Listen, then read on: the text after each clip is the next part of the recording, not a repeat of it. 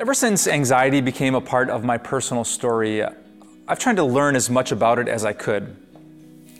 From the Bible passages that mention anxiety to good books on, on mental health, uh, parenting, from a preaching standpoint, I, I've learned a lot in the last year.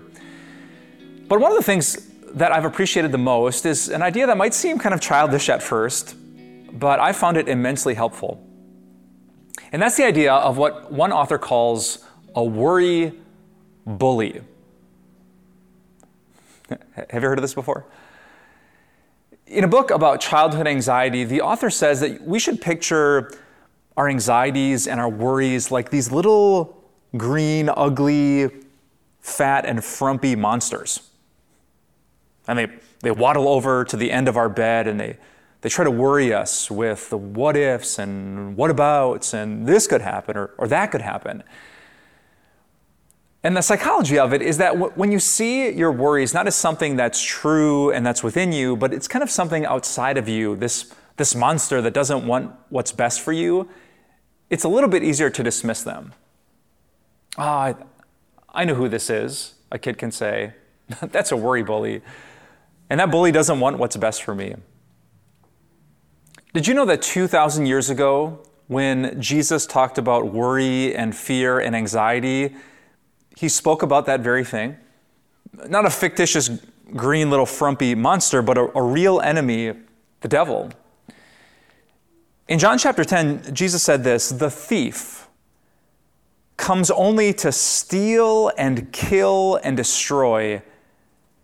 I have come that they may have life and have it to the full. Jesus wants to give you life, a life that's filled with God and grace and love and peace and a good night's sleep because you know that He is in control. But there is there's another force at work, the thief, Jesus calls him.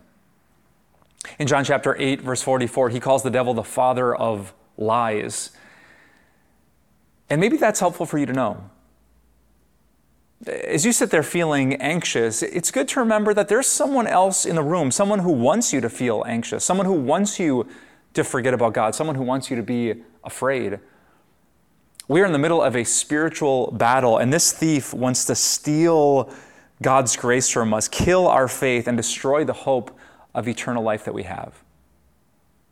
So, I want to give you a, tip today. In previous videos, we've talked about breathing. We've talked about praying with thanksgiving. We've talked about seeking the kingdom of God and his righteousness. But today, I want you to see the enemy. Talk back to him, talk trash to him, acknowledge his presence in the room. Say, No, I see what's happening here. I'm worried, and you're trying to make me worried. No, but, but there's a God, and he's good, and he loves me. Uh, it makes me think of that one little word that Martin Luther taught. Uh, there's this classic hymn written by the Christian Martin Luther, who lived about 500 years ago he had many worries and many fears. And uh, in the midst of his ministry, he wrote the song that has become famous called A Mighty Fortress is Our God. Uh, maybe you've heard it. And he was honest about our spiritual enemies in the lyrics of that song. At one point, he said, Though devils all the world should fill, eager to devour us, we tremble not, we fear no ill, they cannot overpower us. And Luther mentioned there's one little word that can take the devil down. It's a big promise, huh? There's one single word that can rob the devil of all of his spiritual power. Do you, do you know what the word is? Liar. The devil is the father of lies, and what robs him of power is pointing a finger in his evil face and saying, Liar. Oh, I'm, I'm not going to make it through this? Liar. My God has got this. Oh, God can't forgive me because my faith is so weak. No, God forgives the world, you liar. I'm unlovable. No one's going to stick with me. I'm too much of a mess. I have too much baggage. You liar. God so loved the world that he gave his one and his only son. Acknowledge him in the room. See him. Call him out. He is a liar and Jesus is the truth. The devil has come to steal, kill, and destroy. But remember those beautiful words of Jesus I have come that they, that you may have life and have it to the full. Let's pray. Uh, dear God, today we pray against the enemy. Give us your Holy Spirit that we would have eyes to see him, to recognize his lies, and to admit when we're worried that's not from you and it's not true. You are God who is good, who is near, in fact, who is right here.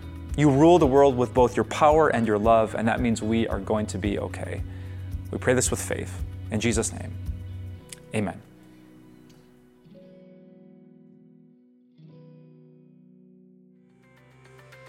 Hey, hey, what's up, everyone? Pastor Mike here. I want to tell you that we have a brand new podcast through Time of Grace. It's called Bible Threads with Dr. Bruce Becker. Uh, Bruce is one of my colleagues at Time of Grace, and he has a, an amazing gift of going deep into God's Word. I think all of us love the simple message that Jesus loves us, and he proved it at the cross. But there is so much when you really dig into the meat of Scripture. And that's what Dr. Becker does in this brand new podcast. So if you want to check it out with me, you can search for Bible Threads wherever you like to enjoy your podcasts. Uh, I guarantee it's going to be worth your time as we find these amazing treasures that God has put into His Word.